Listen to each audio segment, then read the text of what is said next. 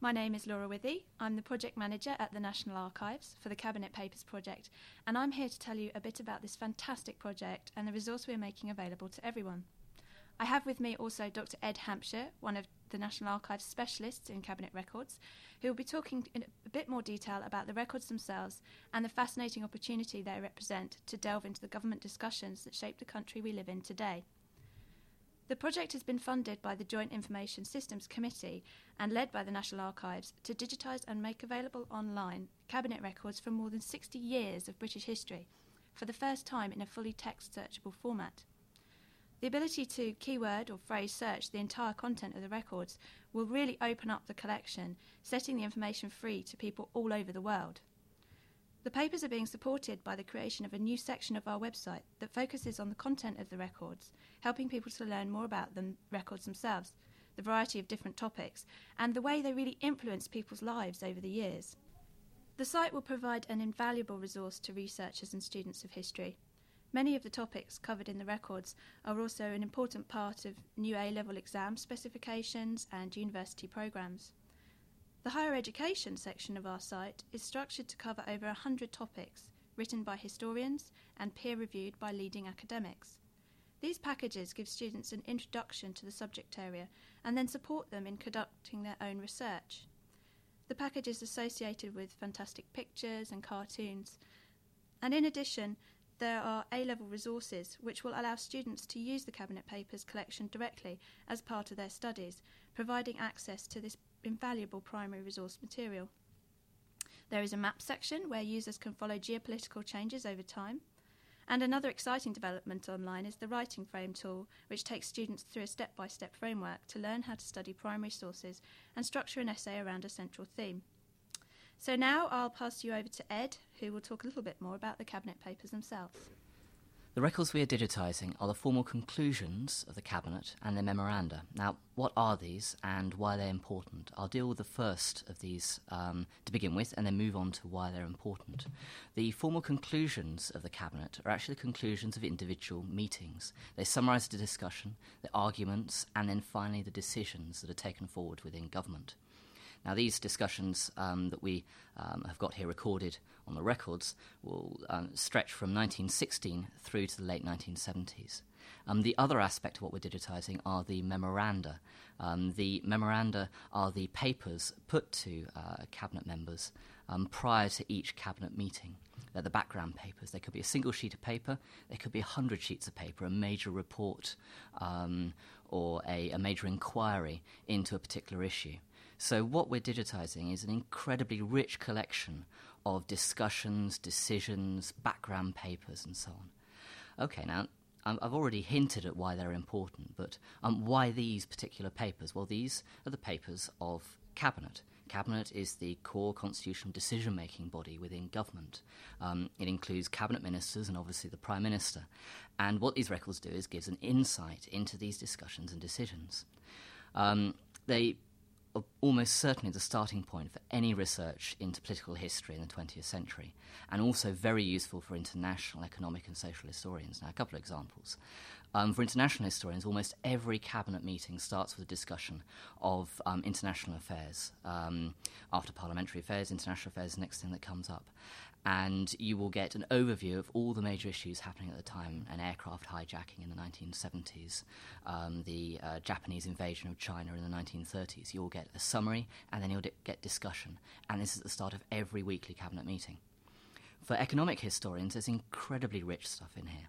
Um, uh, just to take an example, um, from 1976, the three or four major cabinet meetings relating to uh, discussions regarding the bailout by the International Monetary Fund, the last time that Britain was in a, a major financial crisis and we went begging to the IMF for money. These were marathon meetings that lasted for hours, major, major issues about the future direction of the economy um, and financial and economic policy were discussed. And in essence, you could see these as prefiguring the Thatcherite attitude towards public finance um, and economy. And for social histori- historians, there's an enormous amount as well, um, from uh, cabinet discussions just after the war relating to um, uh, demobilised soldiers and homeless people squatting in empty houses, and a Labour government actually deciding to evict them, to um, huge numbers of records and uh, memoranda conclusions and so on relating to the general strike in 1926, about discussions within cabinet, about the attitudes of different ministers, and about decisions that were taken. So it's an incredibly rich collection here, um, stretching, as I said, from 1915, 1916 up until the late 70s. One of the interesting aspects of the cabinet papers that we've digitised is the uh, the differences between how the cabinet operated in peacetime and wartime. And um, when you start delving into what we digitised, you, will begin to understand what I'm talking about. Um, cabinet in peacetime is how we'd expect it to be today. There'd be 20 odd um, senior ministers around a table um, discussing and commenting on the issues of the day and then coming to a decision. Cabinet wartime was very, very different. Um, under Lloyd George, when the, the Cabinet Secretariat was set up and minutes started to be created properly, he instituted a war cabinet of only four or five permanent members, um, none of whom had major departmental responsibilities. And this is very, very different from peacetime cabinet. So the War Cabinet um, included very senior figures, for example, like Lord Curzon and so on, who would have the ability to range across whole subject areas. And other ministers who'd formerly been in the peacetime cabinet would be invited to attend the new War Cabinet and discuss the issues um, that they were competent to discuss. But the decision making power would rest with the four or five War Cabinet members. It would also be an opportunity to uh, bring in uh, members of the Chiefs of Staff um, the, the, the First Sea Lord, um, the Chief of General Staff, the head of the Army, and the um, Chief of Air Staff, the head of the, um, the Royal Air Force, to discuss uh, matters and issues of the day. So you're talking about a very, very different cabinet dynamic and structure um, during wartime in the second half of the First World War and the Second World War than you've got in peacetime. And that quite clearly comes out in, in, in the records and, uh, and what you'll see when you, uh, you start sort of uh, investigating what we've put up online. Um, in addition, what you get in the Second World War, once Churchill takes over, is a, a very different style of cabinet as well, say from Chamberlain, to some extent Lloyd George. Um, Churchill famously was a great orator, and some of that comes through um, his uh, wide ranging strategic level discussions of issues and matters relating to the conduct of the war. Um, uh, wonderful to read, very, very interesting. Um, but when, say, Churchill is not chairing cabinet and you've got someone like Clement Attlee um, towards the end of the war, you've got much drier conversation. But this might be dealing with the, the home front, dealing with um, economic um, and uh, procurement issues rather than the grand strategic issues that um, animated and interested Churchill. Another aspect of these papers that I think is very important for researchers is to understand that um, for 20th century historians, um, in many cases, for political, international, economic, and social historians, this is or should be the first port of call because they're now online, because you can search the full text. You can go to these quickly and easily, get a summary of the main issues that maybe you're interested in and want to further your research in, and then use this as a jumping off point to look at other records. For example, by looking at these, you can see that for a particular issue, um, say to do with foreign policy, that the uh, Foreign Office, the Foreign Secretary, was involved in discussions in Cabinet, so was the Colonial Secretary. You can then move on to Foreign Office and Colonial Office records and discover the discrepancies, the differences between those two departments, and the issues that they had to deal with, and the differences between, say, the British position and the position in France or the United States. So these cabinet papers are a perfect um, way in to a whole range of um, political, social, economic um, issues that uh, researchers, students might want to look into for dissertations um, and for other studies. So it, it, it's a definite way in, and um, it's a way, an easy way into the enormous range of records that we have here. We have over 10 million boxes worth of records held here, um, nearly a third to a half of which deal with the 20th century, the period that these conclusions uh, deal with. Another aspect of what we're digitising are the uh, records of the Cabinet Office precedent books. Um, these are absolutely fascinating, and at the first glance, they don't sound all that interesting. They sound quite dry. These are the precedents by which the members of staff within the Cabinet Office operated. How they did this, how they did that, the procedures manual, I suppose, for, for what they did. And it sounds actually quite dry. But in practice, when you start looking into these precedent books, you begin to see and understand the background behind the meetings themselves. Why the meetings happen, why they're discussing particular things and not other things. Why, for example, issues such as parliamentary matters are never mentioned in uh, the recordings of the discussions of Cabinet. And what you get is an understanding of the staff that sat around the cabinet ministers, that made the notes, the members of staff um, within the cabinet office who would sit around cabinet committees. Um, the reasons why um, certain elements of discussions would end up in committees and certain elements would end up in the cabinet themselves, and, and the processes and procedures by which they went from one to the other.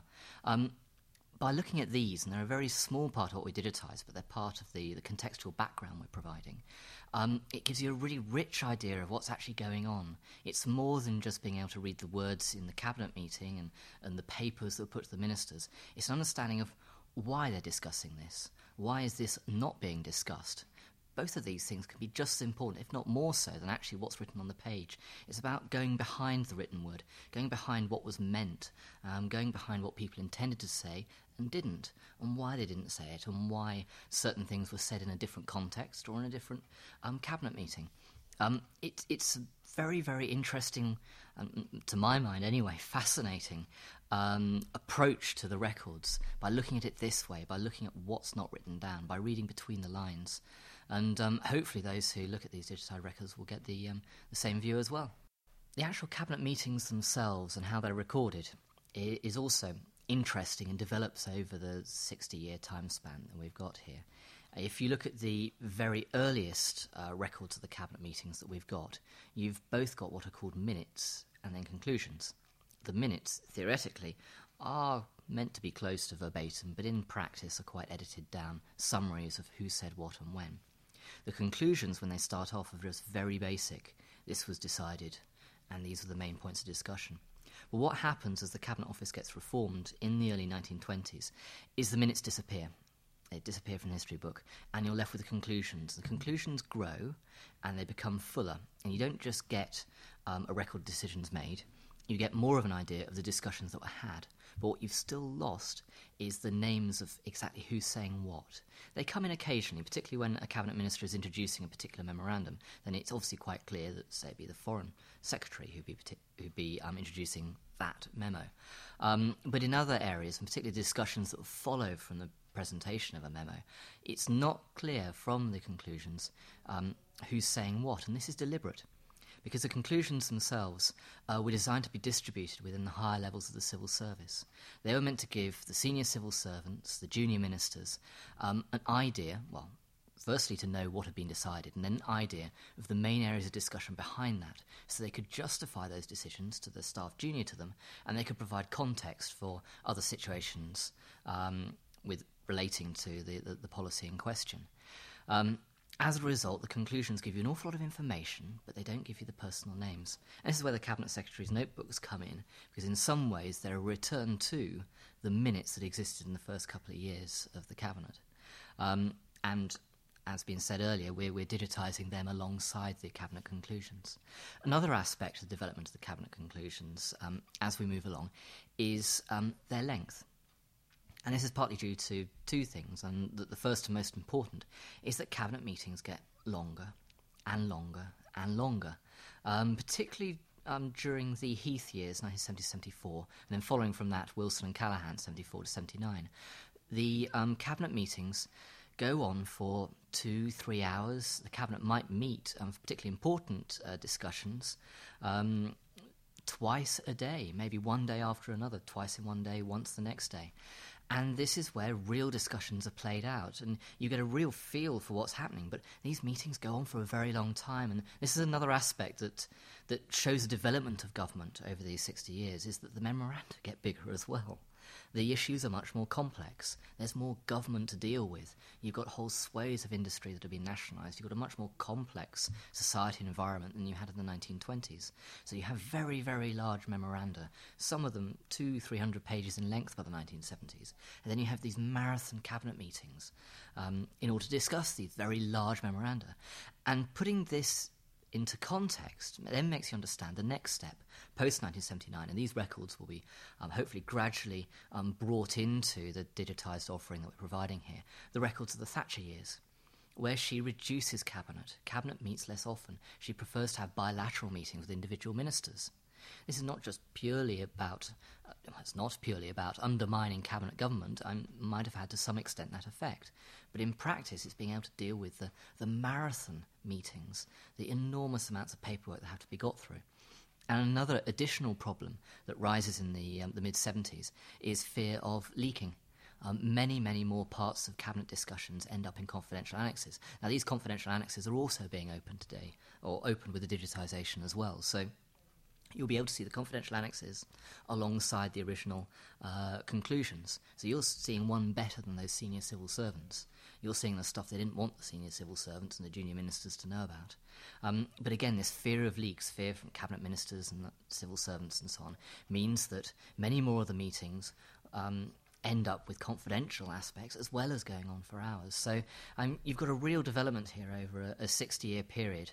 And you can see this towards the end in the 70s, you can see the strains under which the cabinet system of government um, is, is being put, particularly when the 1970s is a, is a decade in which you've got enormous um, economic problems and changes, um, and joining the EEC, for example. It's, it's a tumultuous decade, and you can actually see that in the records as well. I suppose the final thing I should talk about is well, why 1915, 1916? It's a strange time um, for us to start digitizing these records. Well, that's actually when these records started, it's when they began. Um, before this, the actual meetings of cabinet were not recorded. There was no secretariat. There wasn't a secretary sitting in the corner recording what was said. Uh, the best you would get would be the prime minister's weekly or regular letters to the sovereign, to the queen or the king, um, outlining what had been discussed in, government, in, in cabinet and discussions that had been uh, uh, that had taken place and decisions that had been made. So um, it's only at this point, in 1916, actually, when Asquith uh, uh, resigns from being Prime Minister and Lloyd George takes over, the formal Secretariat is created, and these proper um, conclusions and minutes are created. And then we actually get to know what's really going on within Cabinet absolutely fascinating. And what we're doing is taking it up until the late 70s, which is the point at which these records um, become open for all members of the public to view on site at the National Archives. And again, this is why we're digitising, because they're only available if you can come down to us in London.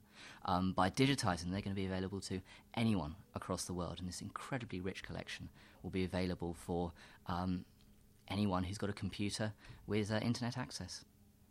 Great. Many thanks, Ed, for giving us that fascinating insight into the records and how valuable they are as a collection to all of us. All that is left for me to say is that the Cabinet Papers site is available now on the National Archives website. To visit it, go to www.nationalarchives.gov.uk forward slash cabinet papers and see this fantastic resource for yourself.